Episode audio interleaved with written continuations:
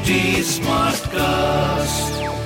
You're listening to a Hindustan Times production brought to you by HT Smartcast.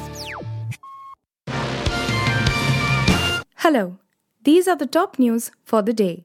Today's era must not be of war, Prime Minister Narendra Modi's powerful message in the backdrop of Ukraine-Russia conflict is now the underpinning of the outcome statement of G20 communique.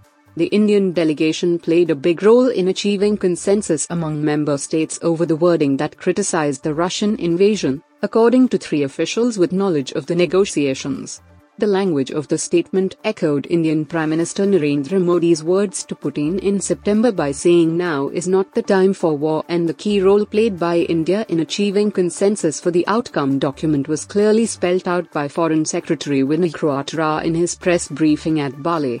Modi's goal seeking to address conflicts through peaceful resolution, efforts to address crises as well as diplomacy and dialogue, was visible in the approach undertaken by the global leaders. His suggestions that in view of deep divisions, the Ukraine war issue be settled through an inclusive paragraph has paved the way for an agreed language in the declaration after 5 days of discussions. Aam Aadmi Party's candidate from Surat, East, withdrew his nomination for the upcoming Gujarat Assembly election amid abduction claims by top AAP leaders. In a video shared by AAP national spokesperson Raghav Chadha, Surat, East, candidate Kanchan Zariwala, surrounded by unidentified persons and some police personnel, can be seen entering the row office to withdraw his nomination. Watch how police and BJP goons together dragged our Surat East candidate Kanchan Zariwala to the row office, forcing him to withdraw his nomination, Chadha said in a tweet. The term free and fair election has become a joke. At a press briefing earlier today, Chadha had accused BJP of abducting Zariwala and taking him to an undisclosed location. Our candidate Kanchan Zariwala from Surat East seat has been kidnapped by BJP, Chadha said. First BJP unsuccessfully tried to get his nomination papers rejected, then coerced him to withdraw his candidature and now kidnapped him. He is missing since last afternoon. While Delhi Deputy Chief Minister Manish Sisodia and other top AAP leaders doubled down on the abduction claim, AAP Chief Arvind Kejriwal accused BJP of pressurizing Zariwala to take back his nomination without blaming the Saffron Party for alleged abduction. Aftab Poonawala, the accused in the Shraddha murder case, initially told the cops that Shraddha left the home after their fight on May 22. He told the cops that since then he was not in touch with Shraddha, who left the home only with her mobile phone. While Aftab left no stone unturned to remove Shraddha Walker's physical evidence, he left digital footprint, which was the first major breakthrough in the case, ANI reported. Aftab strangled Shraddha on May 18 and chopped her body into 35 pieces. The case came to the fore in November, almost after 6 months, and by that time, Aftab disposed of the body pieces in nearby forest areas.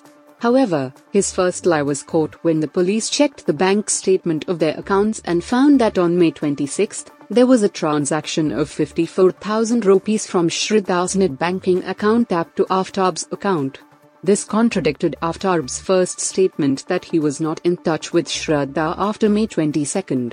The bank transfer location was in Mehrauli. In another breakthrough, the cops found that there was a chat from Shraddha's Instagram account on May 31. The location was traced to Mehrauli. When during the interrogation, Aftab was asked whether Shraddha left her phone at his place, Aftab revealed the truth that he had killed her on May 18 following an argument. Preliminary information suggests it was unlikely that the explosion in a village in eastern Poland near the border with Ukraine was caused by a missile fired from Russia, US President Joe Biden said on Wednesday. Biden was speaking after an emergency meeting by global leaders gathered for the G20 meeting in Bali. When asked about the possibility of a Russian missile strike in Poland, Biden said, "There is preliminary information that contests that. I don't want to say that until we completely investigate it, but it is unlikely in the lines of the trajectory that it was fired from Russia, but we'll see." Asked whether it was too early to say that the missile was fired from Russia, Biden said, "There is preliminary information that contests that. I don't want to say that until we completely investigate it, but it is unlikely in the lines of the trajectory that it was fired from Russia, but we'll see." He stressed that the US and NATO countries would fully investigate before acting. We agreed to support Poland's investigation into the explosion in rural Poland, near the Ukrainian border, and they're going to make sure we figure out exactly what happened, Biden said. NASA's Artemis 1 moon mission has lifted off from Kennedy Space Center's Launch Complex 39B towards the moon. The U.S. Space Agency tweeted, "We are going." For the first time, the Space Launch System rocket and NASA's Orion spacecraft fly together. Artemis I begins a new chapter in human lunar exploration. Earlier, the launch came across a new obstacle because of a faulty Ethernet switch in the radar sites. NASA informed, the Eastern Range and launch teams have since resolved an issue that caused a loss of signal from a radar site and are currently conducting required tests to ensure communication and tracking of the rocket and spacecraft. The U.S. Space Agency is to be sending the first woman and first person of color to the moon by 2025. There are 3 missions currently planned. Artemis I is an uncrewed flight test with no one on board of the Orion spacecraft. The last crewed mission to the moon was the 12-day Apollo 17 mission, between 7 and 19 December in 1972. "We're going back to the moon for scientific discovery, economic benefits, and inspiration. We will collaborate with commercial and international partners and establish the first long-term presence on the moon," NASA illustrated the goal of the mission. You were listening to the HT Daily News Wrap, a beta production brought to you by HT Smartcast. Please give us feedback on Instagram, Twitter, and Facebook at HT Smartcast or via email to podcasts@hindustantimes.com. Until next time.